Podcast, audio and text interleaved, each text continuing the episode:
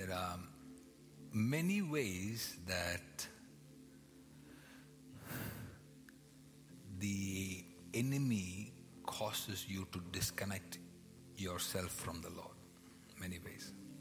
Some of the some of the top few things he does. Number one, he causes you to entertain the voice of the enemy. Entertain the voice of the enemy. First thing he will do is to spread false information. What does the Bible say will set you free? Truth. Truth. Truth will set you free. So, what is the opposite of freedom? Bondage, slavery. So, if truth will set you free, what will make you bound? There is information that God can give you that will bring you freedom.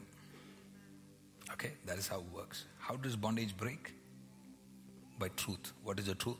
Truth is a information.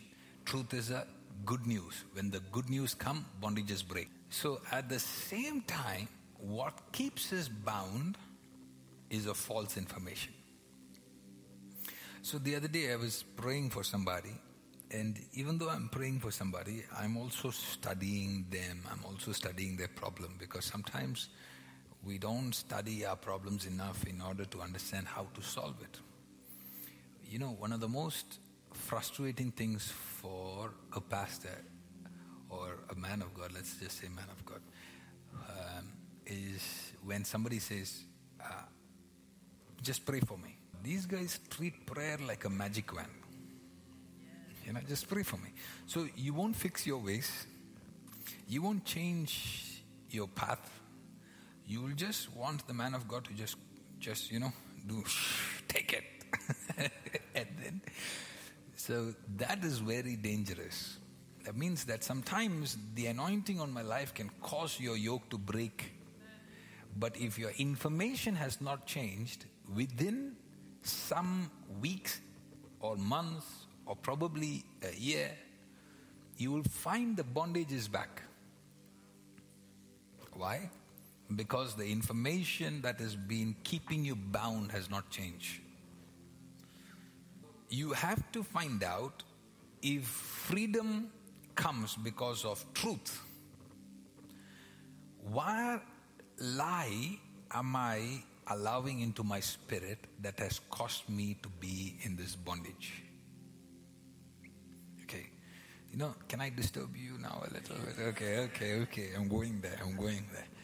So you have to ask yourself what information have I entertained that has caused me to be in my financial bondage?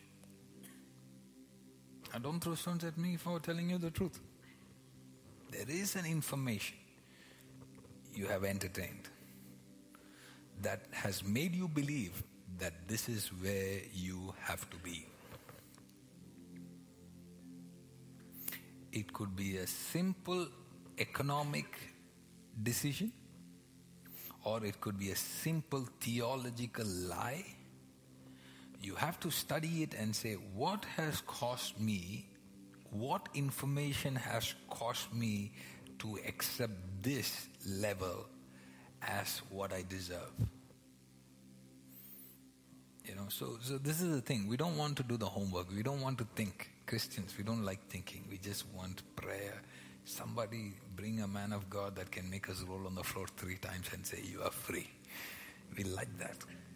But then we go out and we still have that lie in our head that is keeping us bound. So I pray that you think and receive divine information that will cause you to come out of every limitation. Hi there. Thanks so much for watching. Don't forget to hit like and subscribe below and share, and we'll catch you next time.